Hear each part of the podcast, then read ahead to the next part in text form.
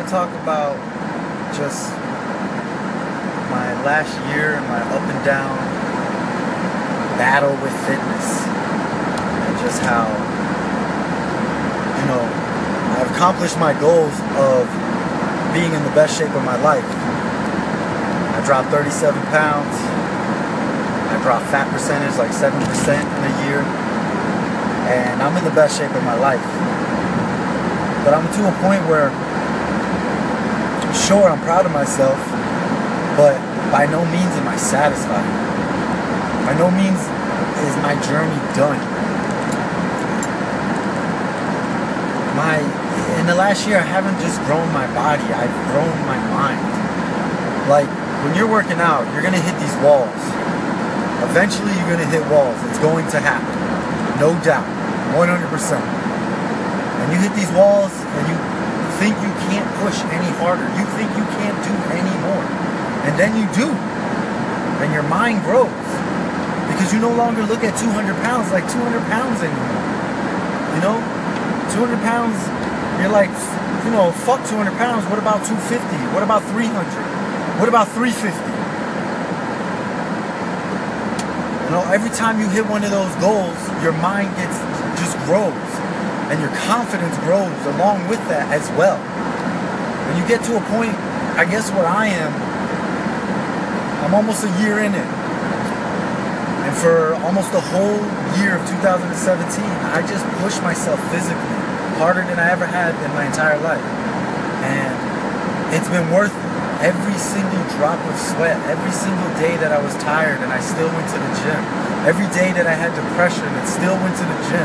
Every day that I was anxiety filled and I still went to the gym. It was fucking worth it.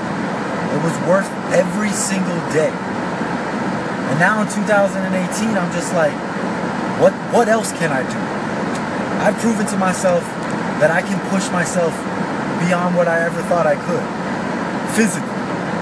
So in 2018, I'm like, well, what about pushing myself mentally? And what about pushing myself business wise? I mean, I've never pushed myself business wise before. Mentally, I had because I love to learn and I'm a smart person. So, yeah, I've done that. But business, I've never tried to own my own business and try to make money for myself instead of going to work every day and making somebody else rich who follow their dreams because I'm too scared to, of failure, so I haven't followed mine yet. And I, going to the gym has given me the confidence to be like, you know what? If you fail, screw it. You fail. I've tried to lift 185 pounds, failed. I've tried to do 200, failed. But then guess what? I did 200. So I'm like, if I fail, I'm gonna keep trying. But I'm gonna push myself business-wise this year. You know, let's say 1,500 millionaires are made a day or a year.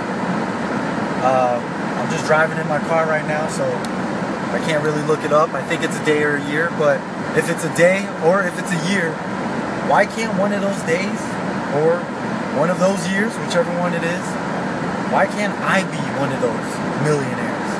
Why not? Why am I limiting myself to working eight hours a day for someone else? Why am I doing that? Why am I not pushing myself? For the last 20 something years, I busted my fucking ass for someone else. Why not do it for myself? And no matter what happens, even if I fall down on my face, I'd rather push myself and at 80 years old be able to say and look back at my life and be like, I tried. I tried as hard as I could. And if I don't make it, then I didn't have what it took. But at least I tried. Then to be 80 years old and look back at my life and be like, damn, I wish I would have at least given it a shot.